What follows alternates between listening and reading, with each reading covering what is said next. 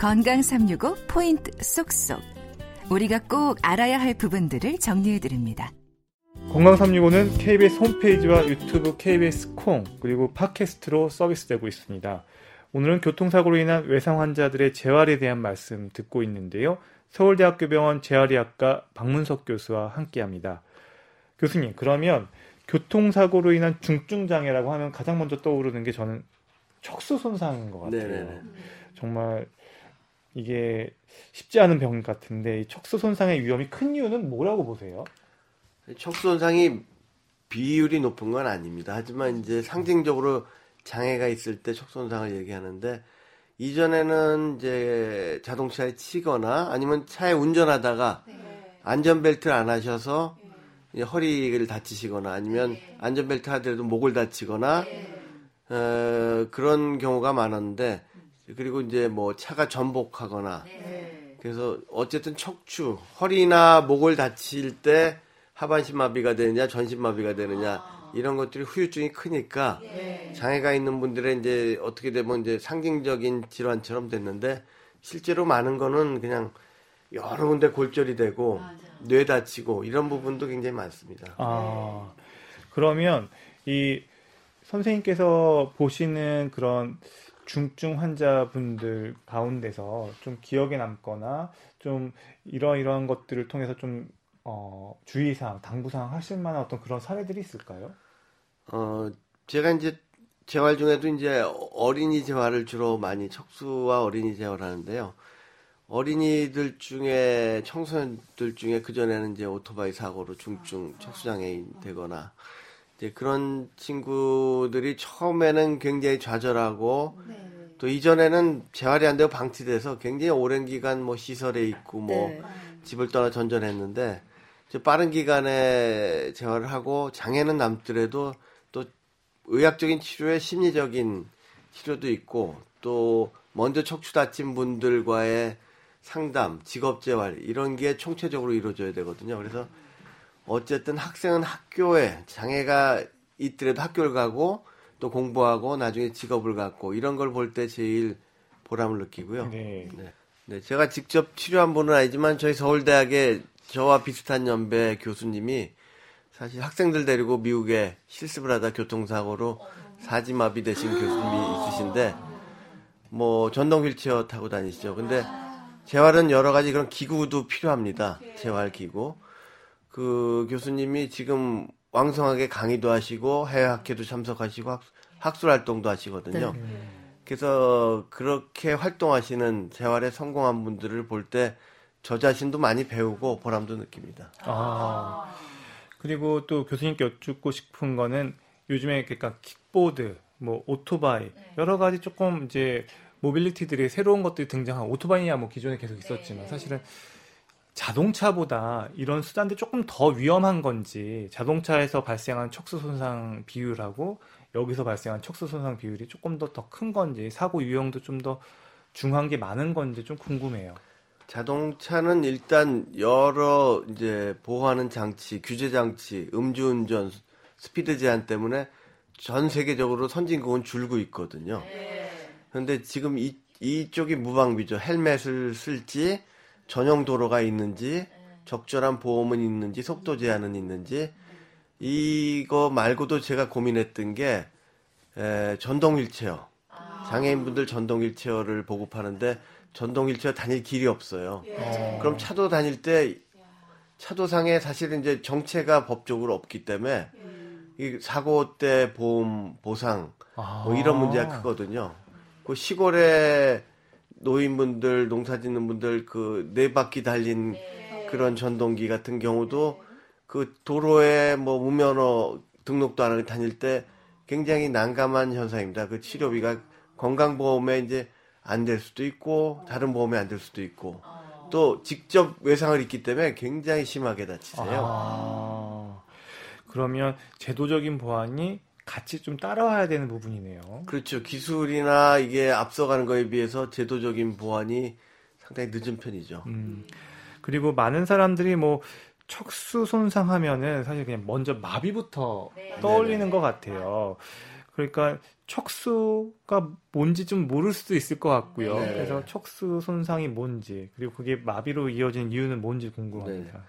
척수는 우리 척추뼈는 다 아시잖아요. 이게 목에서부터 꼬리까지 척추뼈가 있는데 그 속에 신경 덩어리가 쭉 내려가죠. 그러니까 전체 우리 몸에 여러 가지 전선이 지나가는 통로처럼 뇌에서 팔끝, 다리끝까지 가는 움직이는 거, 느끼는 거 이런 신경이 다 가는 집합적인 통로인데 여기를 딱 손상을 주면 그 아랫 부분이 이제 스톱이 되는 거죠. 머리에서 생각은 가는데 전달이 안 되니까 움직일 수가 없게 되는 거죠. 아 그러면 척수마비, 척수장애 이건 거의 뭐 같은 얘기다 네네네. 이렇게 보면 되는 거죠. 마비로 인해서 장애가 오는 거죠. 근데 이- 어떤 분들은 척수하고 척추하고도 다르게 네. 잘 척추는 모르는- 뼈입니다. 척추는 아. 뼈고 어. 그 안에 어, 이런 신경 조직이 척수죠. 아, 그러면 이제 이게 반신마비가 오는 것하고 이 하- 하반신, 상반신 아니면 좌우 이 오는 네네. 것하고 좀 개념들이 조금 다르죠. 그좀 다르- 손상 예, 예. 부위에 따라서 예, 좀 예. 설명이 필요할 것 같은데요. 그러니까 이제 가슴 아래 척추를 다치면은 우리가 하반신 마비가 오는 사실 장애에서 휠체어 타고 상징적인 게 이제 옛날에 하반신 마비로 얘기를 했잖아요.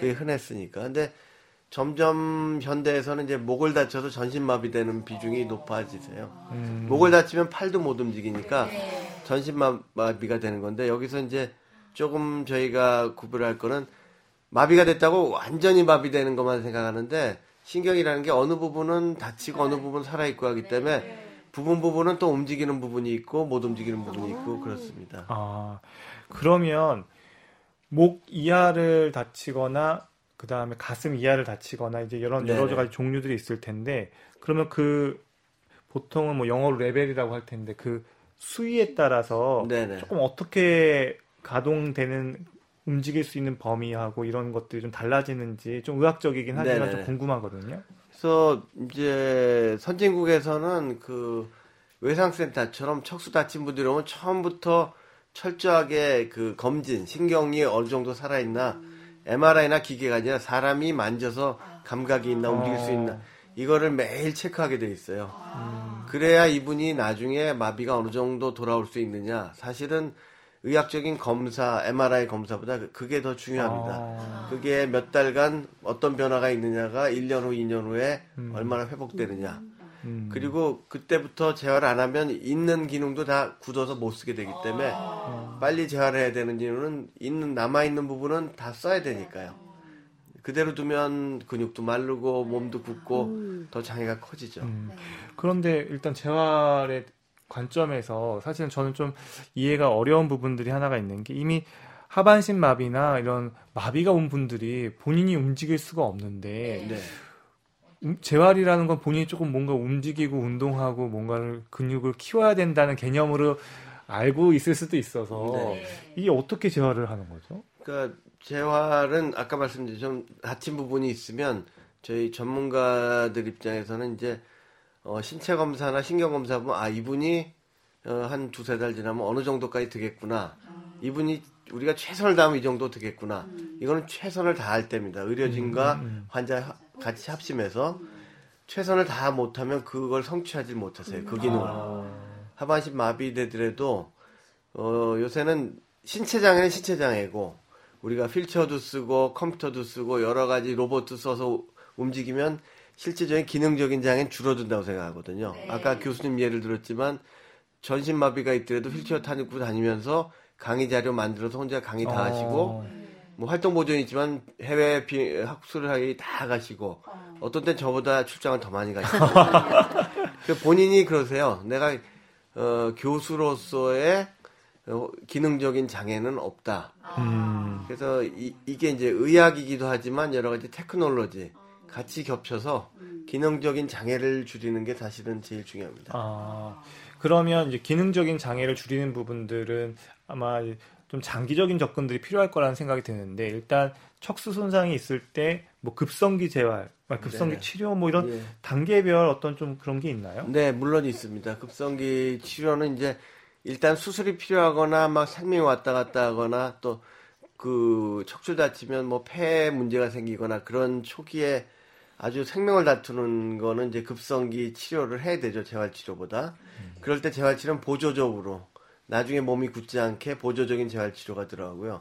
그게 안정되면 이제 집중적인 재활 치료. 어. 저희가 이제 그 재활병으로 옮기든가 아니면 어, 종합병원에서는 재활병동으로 옮겨서 환자분이 바쁘게 됩니다. 하루 종일. 어. 의사가 의학적인 치료도 하고 밤에는 간호도 하지만 낮에는 물리치료, 작업치료, 네. 심리치료, 휠체어 타는 것도 배워야지 하지 못하거든요. 네. 그리고 하반신 마비인 분들이 예를 들어 휠체어 타다가 넘어져서 뭐 바닥에 넘어진다. 휠체어 농구 선수들 보면 벌쩍벌쩍 일어나서 어. 공도 던지고 다 하는데 그거가 어. 다 재활 통해서 배워야지 처음에는 전혀 못합니다. 여러분들 손만으로 마룻바닥에서 혼자 의자에 앉으실 수 있을 것 같으세요? 어. 할수 있는 포텐셜은 기능 어, 가능성은 있는데 그걸 다 연습하고 훈련해야 됩니다. 아. 그럴 때 또 후유증도 안 생겨야 되고요.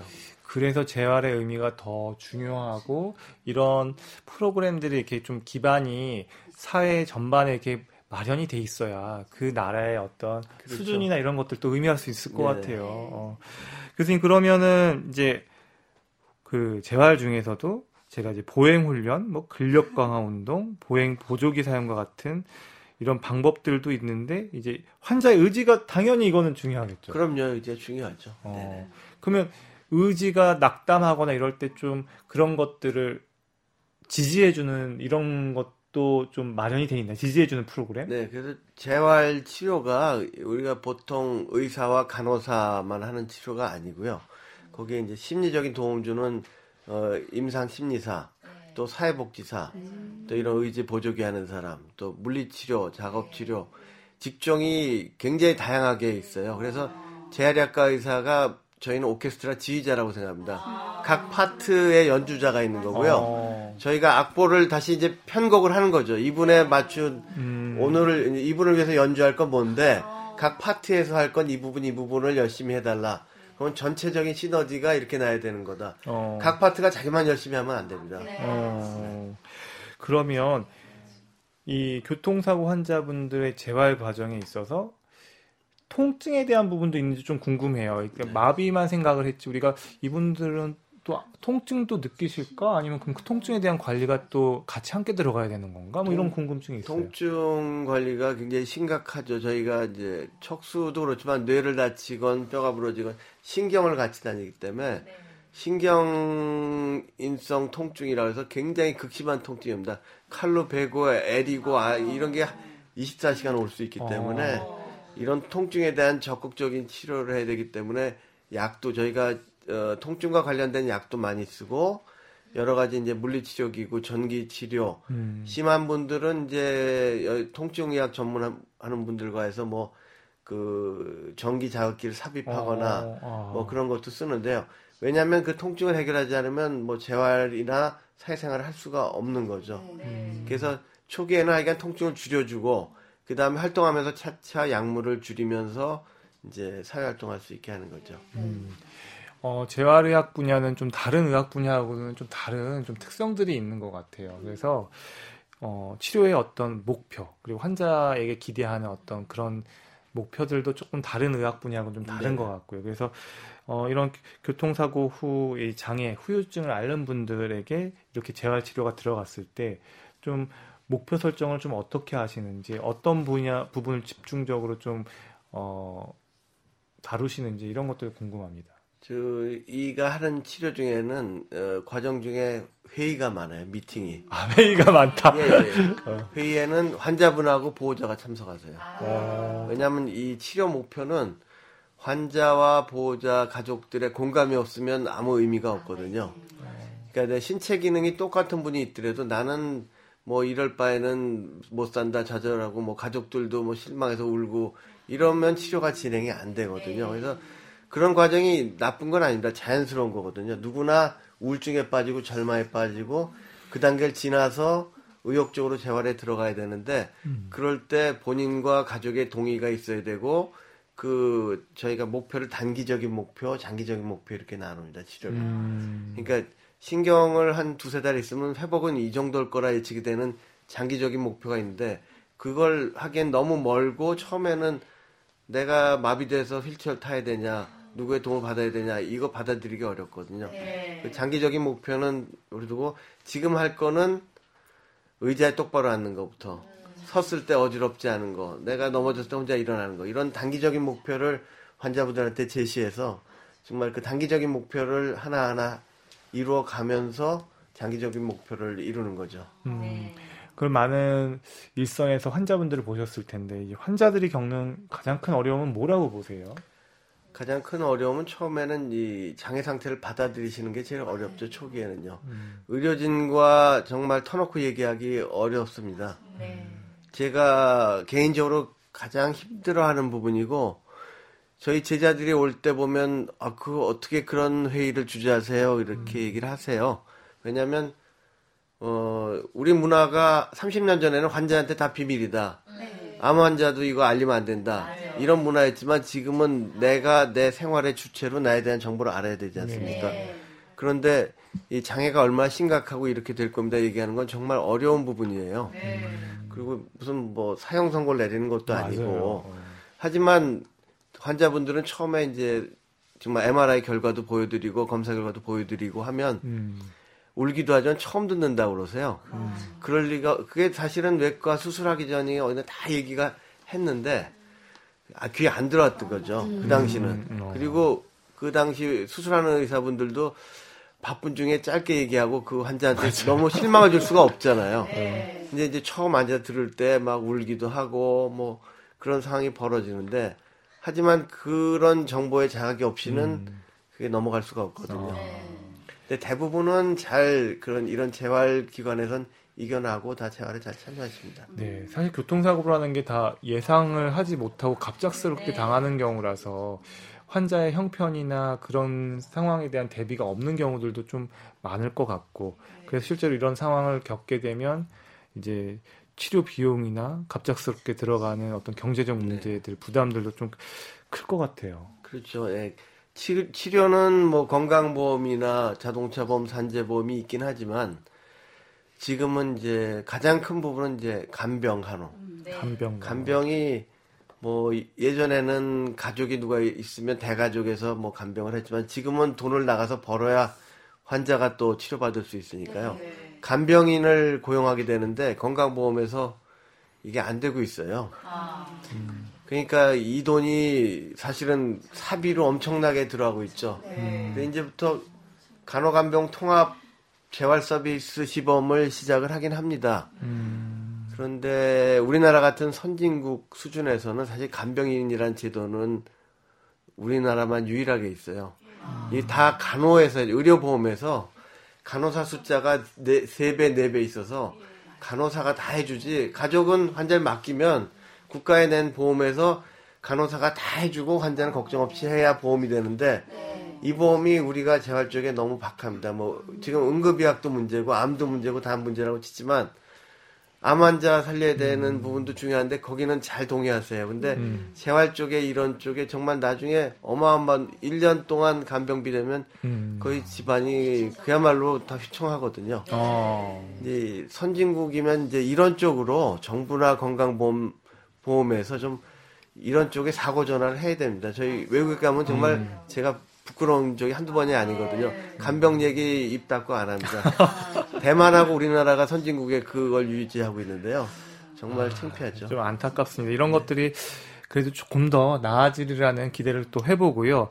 또 재활의학과 전문이시고 또 이제 앞으로 조언을 좀 구하겠는데 다시 사회 복귀를 위해 노력하는 분들에게 좀 어떤 조언이 가능할지 궁금합니다. 사회 복귀는 원래는 제자리로 가는 게 제일 좋은 거죠. 그러니까 장애가 덜 심하셔서 주부는 가정으로 가고 원래 전업으로 일하던 분은 자기 일자리로 가고 학생은 학교로 가는 게 제일 성공하는 겁니다. 어, 학생들이 학교로 갈 때 요새 큰 대학들은 학생들이 장애가 있을 때 불편한 걸 도와주는 학생처 같은 데서 있는데 아직 작은 대학들은 좀 그런 게 좀 부족하고요. 그 직업의 경우는 이제 직장에서 이분이 원직에 돌아올 수가 없다 하면 그분이 할 수 있는 걸로 좀 변경을 시켜주든가 그게 정 불가능하면 이제 직업지활 통해서 적절한 직업을 해야 되는데 이 과정이 아직은 굉장히 좀 어렵습니다. 그 장애인 고용공단 또 근로복지공단 이런 여러 부처가 있긴 한데 현실적으로 어, 어려움이 음. 많이 있긴 하죠. 그래서 여기서 중요한 거는 또 저희가 동료 상담, peer counseling이라서 저희가 척수장애인 협회 교통사고 같으면 음. 그 장애인 단체가 있는데요. 그 장애인 단체에서 이미 비슷한 장애를 가졌는데 어, 재활에 성공해서 사회활동하는 분들이 있으세요. 그분들이 이런 어, 카운슬링 교육을 받은 다음에 병원에 퇴원하기 전에 그분들을 저희가 초대하면 의사가 얘기하는 거 아무 소용 없습니다. 사실은 환자분들 의사하고 거리감이 있거든요. 저도 알아요. 제가 회진 돌고 이거 이거 중요합니다. 그러면 모여서 야 저거 믿지 마. 저 엉뚱. 이런 게 필요하세요. 그리고 그게 필요하신데 그럴 때 이제 너무 엉터리 정보보다는 재활에 성공한 분이 내가 겪어보니 이러이러한 말은 틀리고 의사 말 좋긴 하지만 이런 거는 정말 실생활에 모르는 거다. 음. 어, 제가 쉬- 쉬운 얘기로 변비와 설사가 있어요. 음. 척수장애 하는 분들은 변비와 설사는 의사하고 계속 갈등이에요. 아. 의사는 변비를 싫어합니다. 음. 변비가 생기면 이분들의 합병증이 너무 많이 생기세요. 그래서 어떻게든 변비를 안 만들려고 의사들은 노력하는데 사회활동하는 척수장애인 분들은 설사가 제일 두려운 거예요. 아. 설사는 사실 사회활동 중에 이 소변도 그렇지만 대변 설사는 굉장히 사회적으로 모멸감을 느끼고 사회활동하는데 힘드시거든요. 그러니까 내 건강에 좀 깎아먹더라도 설사는 싫다. 어. 근데 의사들은 설사하면 다음 건강이 나, 나쁘다. 음. 이제 의사하고 얘기를 안 합니다. 그러면 어. 이제 재활외과 저희 제자들 가르칠 때 그래요. 그러니까 배변 문제 좀 솔직하게 접근해라. 음. 근데 아무리 그래도 제가 환자라도 의사한테 그 얘기 편하지 않거든요. 그럴 때 어, 먼저 다치신 분들한테 얘기 들으면 아 이런 거 먹으면 큰일 난다 설사한다 음. 물은 어떻게 먹어라 병원서 아. 주는 약도 출근할 때 뭐 출근을 몇 시에 해야 되면 이렇게 이렇게 조절해라 어. 사실 의사가 모르거든요 그래서 그런 동료 상담이 굉장히 중요하고 직장에서 무슨 일이 생겼을 때 그리고 어, 막상 장애가 생겼을 때 부끄러워하지 말고 장애인에 대한 도움 우리나라 많이 돼 있는데 우리나라 분들 지하철 복잡한 것 같지만 팔 못 움직이는 분이 도와달라면 다 도와주세요. 음. 그럴 때 이제 그 선배 장애인들이 그런 당당하게 장애인의 권리를 찾는 그런 그 자연히 카운셀링 해주시면 그분들이 재활 치료 받을 때 훨씬 적극적이 되세요. 어, 아, 저는 이야기를 하면서 제가 좀 놀란 게요. 다른 의학 분야의 전문가분들하고는 좀 아, 다르시다. 왜냐하면 재활 분야는 정말 솔직하게 환자분들하고 좀 더, 물론 더 소통을 하고 다른 어떤 동료 그 그룹들과의 어떤 그런 소중한 경험들까지도 다 그걸 끌어와서 환자분들에게 좀 의지를 북돋아 주려고 하고 그걸 정말 궁극적으로 환자들의 어떤 삶의 질을 그런 것들을 다 고민하려는 노력들이 있는 분야인 것 같다. 저도 재활의학은 잘 몰라서 저도 오늘 교수님 얘기 들으면서 많이 이렇게 좀 배우는 것 듣- 듣는 같습니다. 환자분들은 또 저한테 저 아니라고. 너무 겸손하신 표현인 것 같아요. 가끔은 제가 이제 왜냐면 악역을 저희 아까 이제 나눠서 하거든요. 왜냐면 병원에 너무 어, 사회 복귀를 두려워하고 병원서 떠나기 어려워하는 분한테는 제가 막 푸시를 하거든요. 어. 야단도 치고 어, 병원에 오래 있으려고 그러면 안 된다. 그 저 병원서 내쫓는 분이라고들 많이 싫어하는 분들이 있어요. 예, 너무 겸손하시게 그 표현을 하시는 것 같고요. 박광식의 건강 이야기 오늘은 교통사고로 인한 중증 장애와 재활에 대한 말씀 듣고 있습니다.